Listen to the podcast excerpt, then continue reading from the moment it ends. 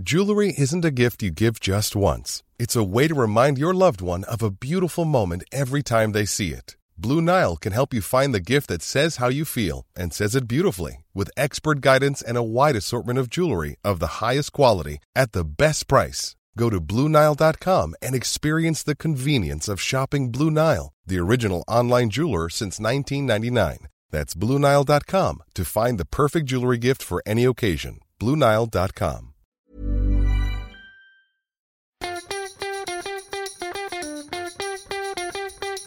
From Barangaroo Studios, the AusBiz COB is the key stuff you need to know about the day in business and finance. Well, good afternoon. It's good to have you here with us. It is the 13th of July, a Monday. Scuddy, how was your day? It was a great start to the week. Uh, market had a, a, pretty solid start as well, all things considered. Uh, some big uh, big gains on Wall Street on Friday evening. That's uh, that's flowed through to positive sentiment on the local market. It sure did. We saw the S&P ASX 200 up by about one percent. Um, similar gains being made on the Chi-X 200. We saw yeah, really strong performance coming through from the banks, all of which were up anywhere between one and a half and 2.3% in the case of CBA. We saw a lot of strength in the big miners. That includes Fortescue, was up by 3.7%, fresh record high iron ore prices looking good. Yeah, iron ore futures in China were going nuts when I last looked. Uh, so they were sitting at record highs for this particular contract. So not surprising to, uh, to go and see the moves in, uh, in the iron ore miners in particular. I, I, do find the move in the banks pretty curious though. We've seen a lot of uh, concern about a potential uh, double dip recession here in Australia increase a little bit recently. Uh, we saw some big strength in the banks, in US banks on Friday evening. So I just wonder whether there's a bit of, you know, market is preempting some really low-balling estimates from, uh, from analysts when it comes to bank earnings, and maybe there's a bit of front running going on.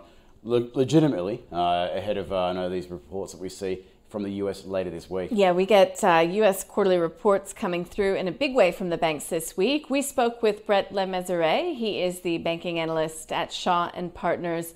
We talked to him in detail about the banks. Um, obviously, it's only CBA that we get in this upcoming reporting season cycle. Uh, but we talked a lot about dividends, and uh, he gave us a very clear outlook on where he expects dividends to be right through to 2021. If you'd like to listen to that interview, you can access that by, um, via the show notes. But yeah, very strong day for the banks, very strong day for the miners. We saw lots of buying in the A REITs, a bit of a shift as Julie Lee was talking to us, you know, into some of those more cyclical names, into some of those more defensive names. Uh, we saw some selling in APT Afterpay, uh, but still, you know, buy now, pay later. We got Zip being one of the better performance, and Sezzle still going well as well. Yeah, that's uh, the Momo trade is still strong, although a bit of profit taking some of those names today. Uh, nothing's changed from my perspective. I don't pretend to go and be an expert in, uh, in trying to go and value these things, but certainly from a macroeconomic perspective, I'm still not sure that whether the uh, the true economic risks associated with elevated youth unemployment potentially for years has been factored into these share prices. So we um, obviously it's a watching brief when it comes to that buy now, pay later trade here in Australia. We are also keeping a really close eye on the telco space, TPG and Vodafone, that new merged entity is a reality. And we spoke with the TPG CP, uh, CEO, I should say, about that merger that will allow it to aggressively compete with Telstra and Optus. Telstra has been on quite a run as of late. Look, the merged entity didn't make a huge splash on, on, the share market today, but we did again get a lot of details about where they see growth coming from, and that interview you can access via the show notes. More competition, the better. I think Telstra raised their um, the, the, the mobile phone price for uh, for some of the post postpaid. Did they? Uh, yes, I think that, that was helping a tailwind for uh, for that stock uh, a couple of weeks back. Yeah, so um, m- more competition, really good for consumers, we should say. Um, but that all, all of that conversation just ignored the elephant in the room, didn't it? Which is COVID. COVID, not just in Victoria, not just with the Melbourne lockdown, but we're now getting more concerning details, you've got to say, coming out from some of these localized outbreaks in New South Wales. Um, not only are the cases rising around that uh, outbreak at a pub in the southwest of Sydney, but we also had uh, the Star Entertainment Group confirming that one of the patrons that was in the casino on July 4th has tested positive to COVID. Yes, the uh, the Crossroads Hotel, maybe Crossroads in more ways than one when it comes to our economic fortunes from the uh, the health fortunes, perhaps from uh, from the coronavirus. Obviously, it's concerning about. You know, we know that uh, you know, there's likely uh, probably going to be more cases here in New South Wales. We're not yet under subject to uh, to lockdown like we're seeing them at Melbourne uh, CBD. Uh, but obviously, uh, when you go and look at where Melbourne was sitting only a couple of weeks back to where they are now, and what we're seeing here in New South Wales, you can see why some people are starting to go a little get a little bit twitchy about the potential for a similar outcome. Hopefully, we don't go down that path, but clearly it's a growing risk at this point. So, Star was down by 1%. Estia Health also confirming that there is COVID in one of their centres, which is really sad. It's not good when uh, COVID makes it into aged care. But, um, you know, it, it it's a reality of where we're at right now. Estia was down by 3%. Yeah, obviously, you can understand why those companies have been impacted from uh, no, people associate the names with what's going on. But I also wonder, like, you think about from a broader perspective, and obviously this doesn't apply in the United States because there's been no, uh, no real correlation whatsoever between coronavirus cases and the equity market performance.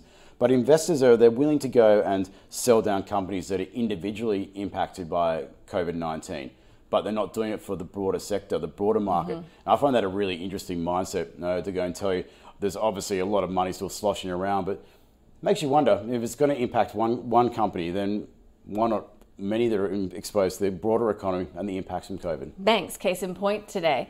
Um, we've got a big week got to be said. We've got a big day tomorrow. We've got that NAB Business Confidence Survey. Lots of people love this report because you know, it's survey results from 350 businesses. So we get how they're feeling, how they're looking, what they're anticipating, and we also get a read on employment. Is that where you're going to look, Scotty? Yeah, I actually think that uh, it's unusual for uh, for the Australian Labour Force uh, monthly survey to be surpassed by other releases, but I honestly believe a lot of the information we'll get in the days beforehand will be far more informative uh, to what's going on there. So uh, we've got the, the employment index, sub-index in the NAB survey. We have unemployment expectations in the Westpac Consumer Confidence Survey released on Wednesday.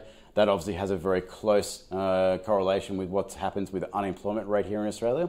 Uh, we also have the weekly ABS payrolls and wages data released, for, well. released fortnightly. Uh, and that gives you some insight as to what's going to be happening at the end of June whereas the monthly uh, know, jobs report that will come out on, on Thursday will be concentrated on the first half of the month. Now, it's not that long ago, but in 2019 COVID world, it's ancient history. 2020 COVID world. Yeah, yeah. So, so it's it's completely uh, no, it's it's not redundant, but it's just going to give you a snapshot of how it was performing before anything to do with Melbourne lockdowns was uh, was put in place. Not only that, but we were just chatting with Janu Chan from St George it's really difficult. Now, I know like weather forecasters say, but it's very difficult for them to get a you know these consensus estimates going right now. There's just such a wide range.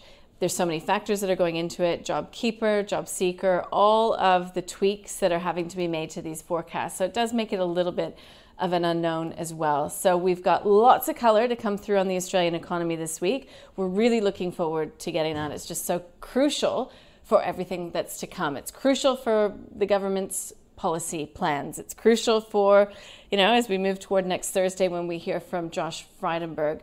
Uh, but again, it comes down to the, the health impacts primarily. So, you know, we here at AusBiz are really hoping that, boy, we can avoid a lockdown in, in New South Wales, in Sydney, um, Absolutely. Um, even in parts of Sydney. No, the, the longer these disruptions take place, uh, the greater the chances that we'll see some extremely bad economic outcomes. Uh, that's not even excluding what uh, no, the, the health side of things. But you cannot go and see that. Yes, you can put uh, no, the economy on life support for a prolonged period of time, but the longer it goes on and the, the less that you back to normal occurs, um, I do question the ability for businesses in particular that were already marginal uh, before this happened to go and sustain you know, beyond this uh, another another period of extended lockdown. And consumers, consumer confidence, once bitten, twice shy. Correct. And um, yeah, it takes a lot to to get that confidence back once it's gone. Okay, so the proof will be in some of the pudding this week. Let's get back to equities. Stock of the day was Technology One. It was the worst performer on the 200. It was down by 6.6 percent. It's been accused by GMT Research of fiddling with its books to try to bring forward revenue and profit to disguise a slowing of business activity. TNE has come out and said uh, that's rubbish. It sticks by its guidance. We spoke with two of our expert guests today on the call. Uh, let's hear from John Milroy from Ord Minnett to start. For us, it's a, it's a Lighten. It's about a, a $9 uh, price target is about uh, $7.30, so well above where, where right. that is today certainly unusually in this space, it actually makes uh, makes a profit, but does trade at very high multiples. So it's really a valuation yeah. reason for us yeah. why we're a bit cautious on it, more more so than the GMT concerns have been right. raised today. this is one of the one? highest quality companies we've got listed in the mm. market and some of the most trustworthy management. They've got a phenomenally uh, robust history of, of steady earnings growth never been a hint of scandal about them. Yep. We talked about the company oh, about a month ago, yep. and uh, I think I said at the time that I love the company and hate the share price. Yep. now, now, when it's really expensive like that, I wouldn't, but I get why people might want to short it. Right. To then go to the next step and write a report which is damaging to the share price mm. um, is remains to be seen whether it's accurate. I would doubt it myself. Right. But from the point of view of a long-standing shareholder who loves the company, who'd love to buy more, yeah. but can't get his head around the price at the moment, yeah. bring it on. Write all the reports you want. Get right. the share price down, yeah. and um, I'll I'll fill my boat.